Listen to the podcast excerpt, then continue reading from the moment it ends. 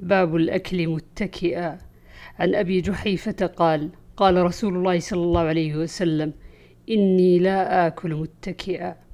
وعنه قال كنت عند النبي صلى الله عليه وسلم فقال لرجل عنده لا آكل وأنا متكئ. باب الشواء. وقول الله تعالى جاء بعجل حنيذ أي مشوي. عن ابن عباس عن خالد بن الوليد قال أتي النبي صلى الله عليه وسلم بضب مشوي فأهوى إليه ليأكل. فقيل له إنه ضب. فأمسك يده. فقال خالد حرام هو؟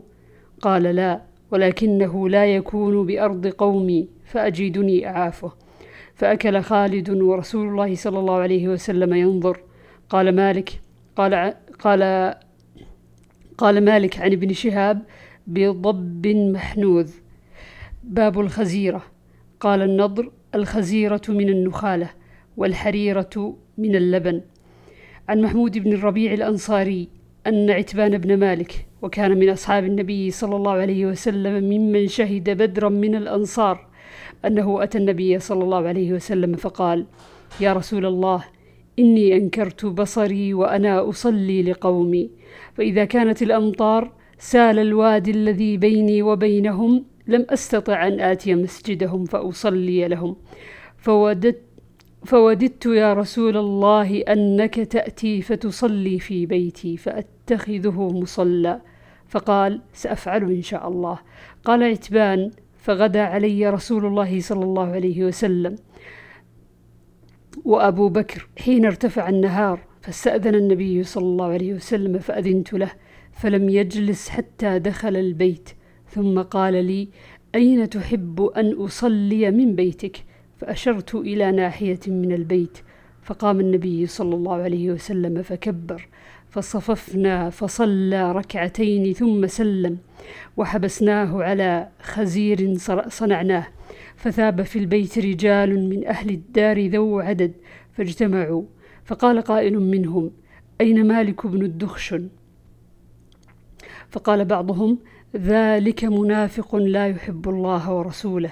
قال النبي صلى الله عليه وسلم لا تقل ألا تراه قال لا إله إلا الله يريد بذلك وجه الله؟ قال الله ورسوله أعلم. قال قلنا فإنا نرى وجهه ونصيحته إلى المنافقين. فقال فإن الله حرم على النار من قال لا إله إلا الله يبتغي بذلك وجه الله. باب الأقط. وقال حميد سمعت أنسا بنى النبي صلى الله عليه وسلم بصفية فألقى التمر والأقط والسمن. وقال عمرو بن أبي عمرو عن أنس صنع النبي صلى الله عليه وسلم حيسا.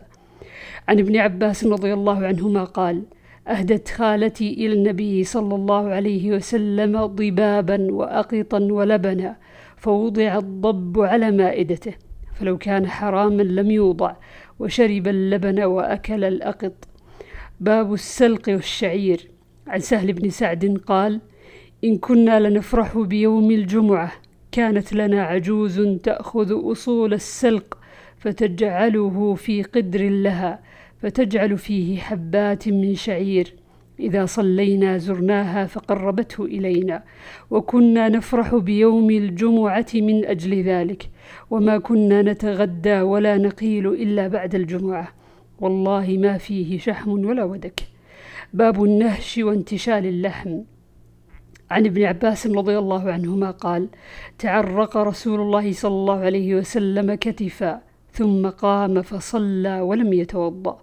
وعنه قال انتشل النبي صلى الله عليه وسلم عرقا من قدر فأكل ثم صلى ولم يتوضأ. باب تعرق العضد. عن عبد الله بن أبي قتادة عن أبيه قال خرجنا مع النبي صلى الله عليه وسلم نحو مكة.